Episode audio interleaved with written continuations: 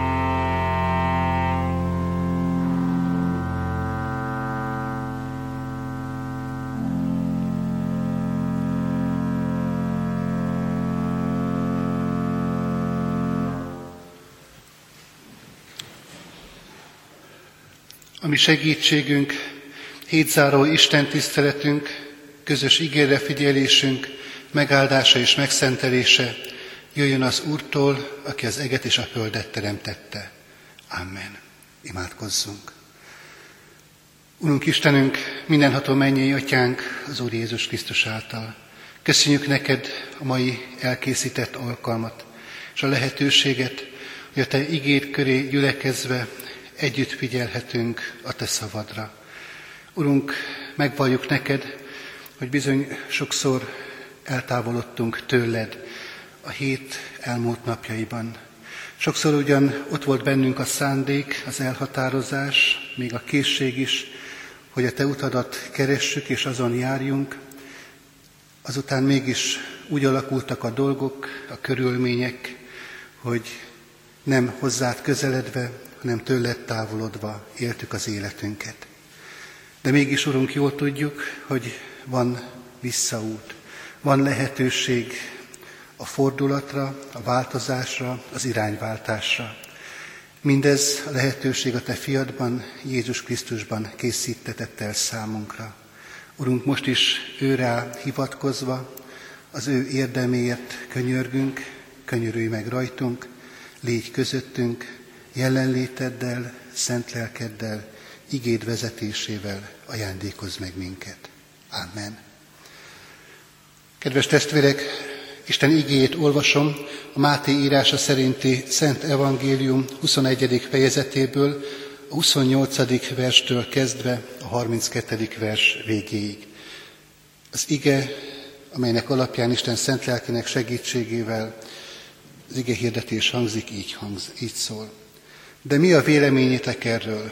Egy embernek két fia volt, és az elsőhöz fordulva ezt mondta, Fiam, menj, dolgozz ma a szőlőben. Ő így felelt, nem akarok, később azonban meggondolta magát és elment. Azután a másikhoz fordulva annak is ugyanezt mondta. Ő azonban így felelt, megyek, uram, de nem ment el. Kiteljesítette a kettő közül az apja akaratát. Az első felelték. Jézus erre ezt mondta nekik. Bizony, mondom néktek, a vámszedők és a paráznanők megelőznek titeket az Isten országában. Mert eljött hozzátok János az igazság útján, de nem hittetek neki, a vámszedők és a paráznanők pedig hittek neki. Ti azonban ezt látva még később sem gondoltátok meg magatokat, hogy higgyetek neki. Helyünket elfoglalva, nyitott szívvel hallgassuk a hirdetett ige üzenetét. Kedves testvérek, ebben a fölolvasott bibliai részben Jézus tulajdonképpen választ ad a nagy tanács kérdésére. Tudni, azt kérdezték tőle korábban, ki adta neked azt a hatalmat, amely ilyen cselekszel, csodákat teszel, és amely hatalom által tanítasz. És ahogyan hallottuk is a fölolvasott ige szakaszban, Jézus nem felel közvetlenül a kérdésükre, de elmond három példázatot. A három példázat közül az egyik, az imént felolvasott bibliai rész, a két engedetlen fiúról, azután a gyilkos szőlőmunkásokról is elmond Jézus egy példázatot, és a királyi mennyegzőről szintén hangzik egy példázat, amelyek üzenete mind-mind tulajdonképpen válaszadás a feltett kérdésre. Tehát ezekkel a példázatokkal válaszol Jézus a nagy tanács kérdésére. Nagyon egyszerű ez a történet, amelyet az imént hallottunk. Egy apa és két fia a szereplője. Az apa kiküldi a fiúkat a szöllőbe. Hallottuk a felolvasott igében, az egyik az atya felhívását visszautasítja, de utóbb megbánva viselkedését mégis elmegy és teljesíti azt.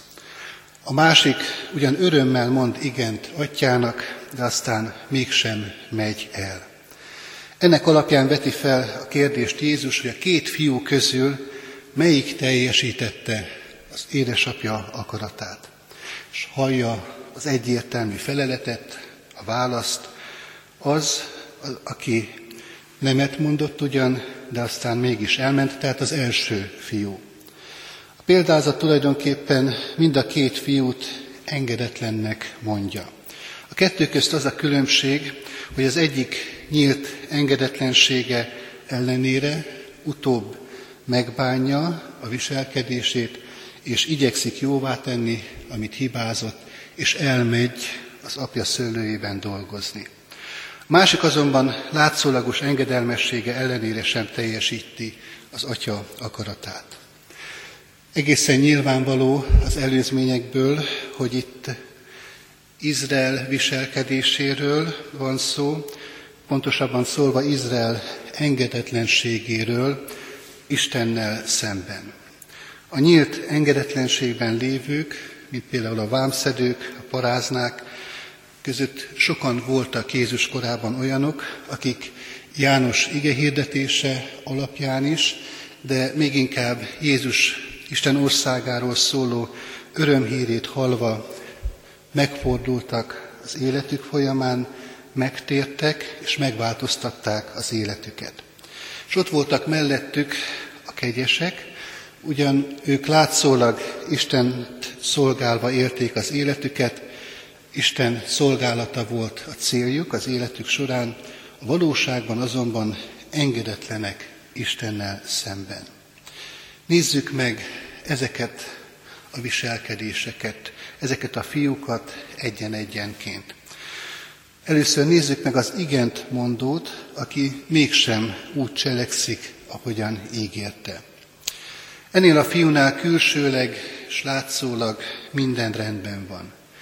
Jól nevelten, udvariasan beszél az édesapjával, azt mondja, amit az atya hallani akar. Az igenje csak külsőség volt, mert valójában azt gondolta, hogy nem csinálom. És nem is ment el ígérete ellenére, hogy az atya akaratát, megbizatását teljesítse. A fiú szemlélésénél ne gondoljunk másra, inkább arra gondoljunk, hogy ez a fiú, aki igent mond, és nem cselekszi az atya akaratát, bennünk is ott rejtőzik. Jól ismerjük mindannyiunk életéből azokat a részleteket, azokat a napokat, helyzeteket, amikor ott volt bennünk a jó szándék, amelyet megfogalmaztunk, és aztán mégsem realizálódott, mégsem valósult meg. Például valakit meg akartunk látogatni, és aztán sok munkánkra vagy egyéb más körülményre hivatkozva mégsem mentünk el, és nem tettük ezt meg. Időt akartunk szakítani valami fontos dologra, a gyermekünkre például, de nem tettük, mert úgy éreztük, van ennél most sürgetőbb és fontosabb feladatunk. Jézus ismételten rámutat arra, nem elég csak a szó, a kegyes szavak pedig különösen nem elegendőek. A tetre, a hitből való cselekvése kell eljutni. Nem véletlenül fogalmaz Jézus nagyon élesen a hegyi beszédben, amikor azt mondja, nem mindenki, aki azt mondja nekem, Uram, Uram, megy be a mennyek országába, hanem aki cselekszi az én mennyei atyám akaratát. A tetre, a cselekvésig kell eljutni. Jézus Krisztus tükröt tart elénk ebben a példázatban. Önvizsgálatra szeretne késztetni minket. Jézus azt akarja, hogy a mi hit igenünk tett igenné is váljon. És érdemes ilyen módon megvizsgálni az elmúlt hetünket, a hétvégéhez érkezve.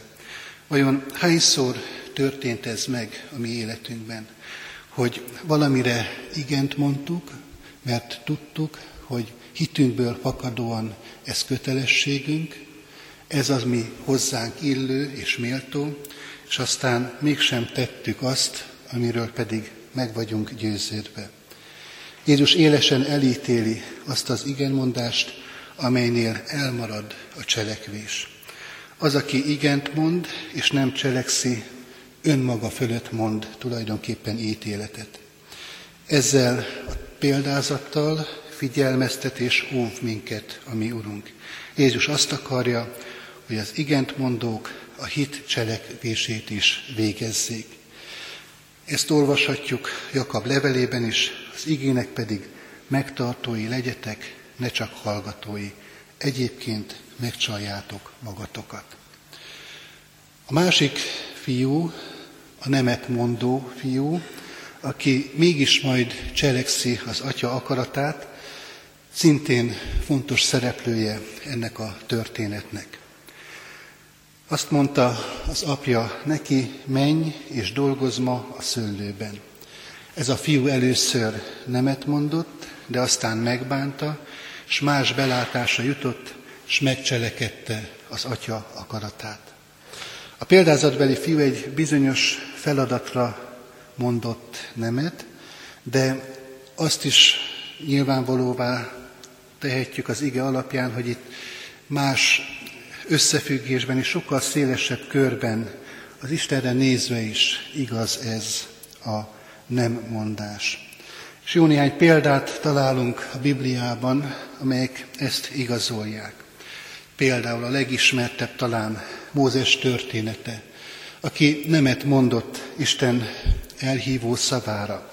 Hivatkozott arra, hogy ő nem tud beszélni, és sok minden akadályt látott arra nézve, hogy ő az Isten útmutatása szerint cselekedjen. És aztán Isten megmutatta az ő hatalmát, segítőtársat is adott mellé a testvére Áron személyében, és ilyen módon meggyőzetett Mózes, és elindult. De ami lényeg most a mi szempontunkból, hogy egy nemből igen lett. Másik szintén jól ismert, közismert bibliai történet Jónás esete, aki félelemből fakadóan elmenekült, Ninivei útja más irányba vezetett, és Isten mégis meggyőzte őt ott a hal gyomrában, hogy teljesítse azt, amire rendelte, és elhívta őt. Ebben a történetben is azt láthatjuk, hogy itt is a nemből igen lett. Ez a bizonyos nem Istennel szemben az emberi élet egészét is jelentheti. Jézus itt említi a vámszedőket, a parázna nőket. A vámszedők és a parázna nők Jézus korában azok voltak, akik megtestesítették az Isten akarata ellenére való életet. Az Isten akaratával ők nyilvánvalóan szembefordultak. És mégis Jézus őket szólítja meg. És ezek az Istennek hátat fordító emberek egyszer csak megfordulnak, és egészen más irányt vesz az életük. Például Máté esete, aki Jézus tanítványa is lesz, ne feledjük, ő is vámszedő volt, a vámszedő asztaltól állította föl Jézus, és lett tanítványává, vagy ott van Zákeus története, megint csak egy jól ismert esemény előttünk, aki befogadva Jézust az otthonába, megváltozik az élete. És sok-sok példát találunk az új szövetségben, amelyek mind-mind azt mutatják, azt bizonyítják, hogy Jézus közelében az Istentől távol lévő életek megfordulnak, és az Istené lesznek. Mindezen emberek számára Jézus adott egy újabb esélyt, egy lehetőséget. És ezek az emberek, akikről az előbb említést tettünk, éltek ezzel a lehetőséggel. Megragadták azt a lehetőséget, amelyet Jézus fölkínált számukra. És így megelőzték a korabeli kegyeseket, a templomos embereket, a farizeusokat, a főpapokat. És ez lehet számunkra az evangélium. Lehet, hogy az életünk során mi is sokszor mondtunk nemet az Istennek, de mégis lehet igenre változtatni azt. Lehet megfordulni az életünk során. Lehet megváltoztatni a nemünket. És olyan értelemben is biztatás számunkra ez a történet, hogyha van olyan valaki a szeretteink körében, a családtagjaink között, akire nézve úgy látjuk, hogy nincs változás az életükben, pedig már régóta, évek vagy évtizedek óta imádkozunk értük, akkor ez a történet, ez a a biztatás lehet számunkra, hogy az Isten meg tudja változtatni a nagyon határozott és markáns nemet, igenné tudja változtatni az ember életében. Kedves testvérek, két fiúról beszél Jézus ebben a példázatban. Az egyik igent mond, a másik nemet. Mindkettő meggondolja magát, és másként cselekszik, mint ahogy először mondta. Ugyanakkor fontos arra is figyelmet irányítani, hogy van még egy harmadik fiú is a történetben. Kimondatlanul. Az a fiú, aki a példázatot elmondja. Az Isten egyszülött fia, az Úr Jézus Krisztus maga. Sőt, azért fontos ennek a kérdés és gondolatkörnek a kapcsán megemlítenünk, mert ő igent mondott az Atya akaratára, és azt szerint is cselekedett. Jézus Krisztus megtette, amit megígért. Eljött erre a földre, hogy az Isten megváltó akaratát teljesítse. Amit mond és tesz, az egy nagy igen ránk nézve, mert ezt is jelenti Jézus igene. Ránk is igent mondott, hiszen ezért vállalta azt a nehéz utat, azt a gyötrelmes utat, amelyet jelentett földi élete. És ő hív minket, és akar minket megerősíteni reménységünkben, akar minket megerősíteni hitünkben, olyan képpen is, hogy amikor igent mondunk, hitből fakadóan, akkor eljussunk a cselekvésig is. Meghívottak vagyunk a hit és szeretet útjára, az ő országába vezető útra. Kedves testvérek, vizsgáljuk meg hitünk igényét. Vajon nem felejtettük el, el a tettet, vajon a hitünk hoz-e gyümölcsöt? Az Atya azt várja, hogy az igenünk legyen igen. És ilyen módon mondjunk igent az ő elhívó kegyelmére, és ilyen módon legyünk a mi Urunknak engedelmes gyermekei. Hogyha így lesz, akkor állunk a mi Urunk követésében. Amen. Gyertek ezért imádkozzunk. Urunk Istenünk, hálás a szívünk azért, mert a Te igéd, ha bár megítél minket, és számadásra is késztet, de mégis nyilvánvaló előttünk, hogy figyelmeztetés is ez számunkra, lehetőséget készítettél mindannyiunk életében, hogy megvizsgálva magunk dolgait, szavait és tetteit, meglássuk annak különbségeit, diszharmóniáját. Mert bizony sokszor mondtunk igent a szánkkal, és a mi életünk pedig nem ennek volt bizonyítéka. Urunk, könyörülj meg rajtunk, hogy a mi ilyen kétfelé sántikálásunk megváltozhasson. Tudjunk az igenre, igen cselekedettel válaszolni. De köszönjük neked, Urunk, azt is, hogy ha nemet mondtunk volna is neked, akár csak az elmúlt héten valamiben, akkor itt a lehetőség számunkra, hogy ezt a rossz döntésünket megváltoztassuk, és a Te akaratodba belesímuljunk.